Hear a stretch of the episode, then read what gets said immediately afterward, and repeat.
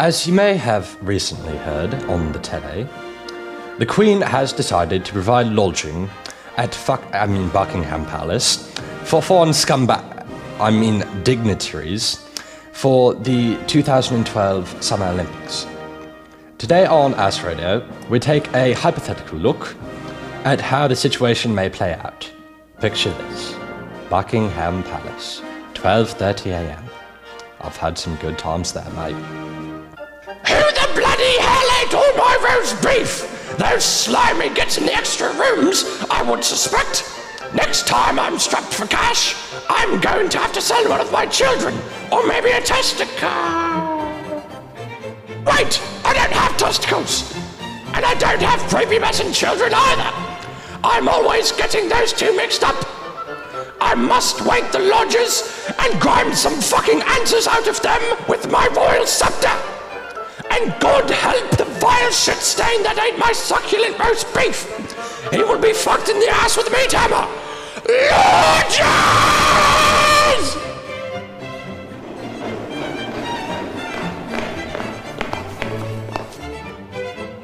Well, you dirty fucks! Who the hell ate all my roast beef?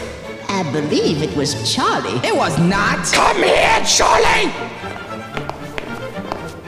Well, if you don't tell me who ate the roast beef, oh, Marie Antoinette, you little kraut ass! What did they do to Marie Antoinette? They cut her head off right where you're standing! Hey, that didn't happen here. Well, how the fuck was I supposed to know? At the time, I was having drunk, steamy anal sex with Napoleon in Sweden. Anyways, did you eat my roast beef? Well, I might have eaten just a little bit. A little? A little? The only thing left on the plate is a bone! There's actually a small piece of lettuce under your thumb. And now this lettuce is going to be helping out your colon! And here's your roast beef bone! Good people of Earth, the Queen was at peace, and the roast beef bone was lodged in Charlie's ass for the entirety of the Olympics. Entirety of the Olympics, I had to watch those stupid Americans win at everything! And I was sitting out in the hot sun in a dress! Do you know how fucking hard it is to sit in sun in a dress? I don't fucking think so, because my dress is bigger than your dress, because I'm the fucking Queen of England! Do you know how hard it is to sit out in the sun in a dress when it's 95 fucking degrees outside? I got swamp twat!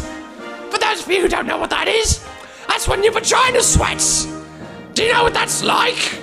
I had to get moist towelettes to clean off my vagina in the middle of a tennis court. Do you know how many old men were enticed by that?